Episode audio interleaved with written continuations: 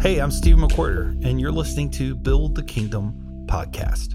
So, this is going to be the first of a few episodes on thriving in social media ministry, really, this digital age that we live in, which I can't say is an age anymore. I think I would just say it's the world we live in now. From here on out, it's going to keep evolving, keep growing. New things are going to get thrown at us, and we can either go, how do I use this for the kingdom or go, oh no, this is evil, run. And I think the latter is wiser. I always want to look at each one of these and say, okay, I can give this to the enemy or we can go in and occupy this territory for the kingdom of Jesus. And look, I'm talking about everything from social media to podcasts to YouTube to uh, doing an email list right all these things are meant to be used to bring the kingdom of Jesus through your life, through the gift that he has given you to draw people to him. But hear me, not everyone is called to do this. Not everyone has to do this. Some of you just want to spend time with Jesus, just want to intercede and pray for people, and you don't feel called to this. If that's the case, I 100,000% support that. However, if you are an entrepreneur, a ministry leader, preacher, worship leader, musician, etc., and feel passionate about what God has called you to, then why wouldn't you do whatever it takes for it to reach others? Typically, when one of these types of people I mentioned say that they don't really want to do social media, it's often more about a fear of failure or rejection that's keeping them from even starting in the first place because you believe this lie that if you don't start, you can't fail. Can I be candid? Often this just comes from a fear of rejection, which is a fear about what people think, really.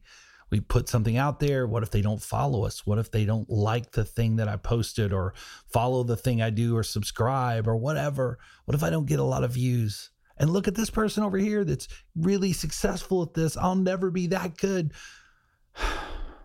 Can I just say none of that is from Jesus? From Jesus. More than likely, it's that your own false narrative or it's the enemy trying to keep you from your destiny.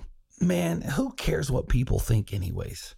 You know, we see this throughout the gospel like, don't get caught up in the opinions of man, right?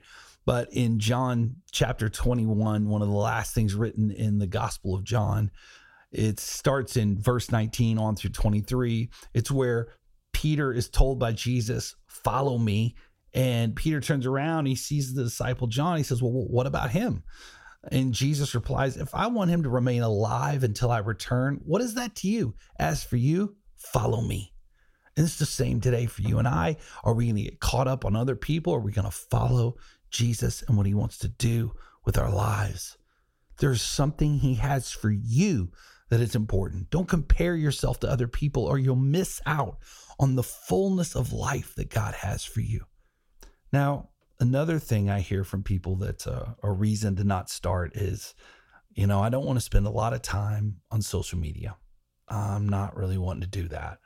I get it, but I'm not asking you to spend all your time on social media. Might sound that way, but I'm actually not. You don't want to be on there scrolling all day long. The thing is, is most of the world is. So why wouldn't you spend maybe an hour of your day prepping content for starters, putting it out that draws people to Jesus? Now, if you're like most people, I'm certain you spend more than an hour a day watching TV. So this isn't that much to set aside, especially if it means someone might come to Jesus. I personally have had to die to this too. You know, there was a time where I was like, man, I just don't want to spend that much time doing this.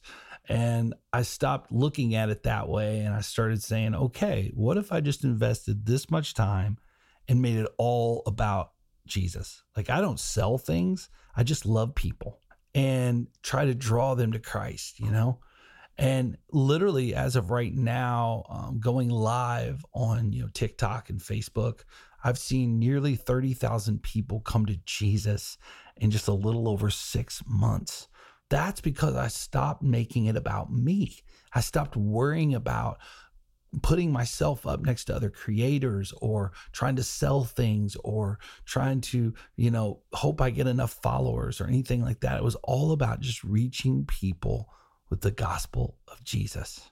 But I had to first stop not starting. I repeat, stop not starting. Many of you are struggling with this. And I just say, invest some time into it with Him. Ask Him how to do it and stick with me over the next few weeks as we release these episodes once a week. So please be patient. I hope that what they'll do is give you a strategy for doing this that actually draws you closer to Jesus and also draws others close to Him through what you're creating because uh, my desire isn't to have a bunch of people glued to their phones. My desire is to get people glued to Jesus. Boy, that was cheesy, but I mean it. All right.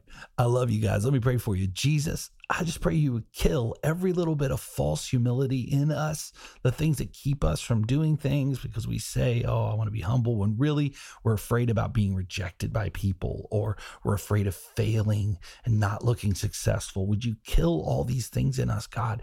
And when you put in us a desire to advance your kingdom through our lives, very simply, to love people and to lead them to you, Jesus. Um, that's it. Just awaken in whoever's listening right now a desire to begin to take these first steps. If it's your longing for them, Lord, to begin to take these first steps towards thriving in social media ministry to advance your kingdom. I ask this in Jesus' name. Amen. Until next time, I'm Stephen McWhirter, and you've been listening to Build the Kingdom podcast.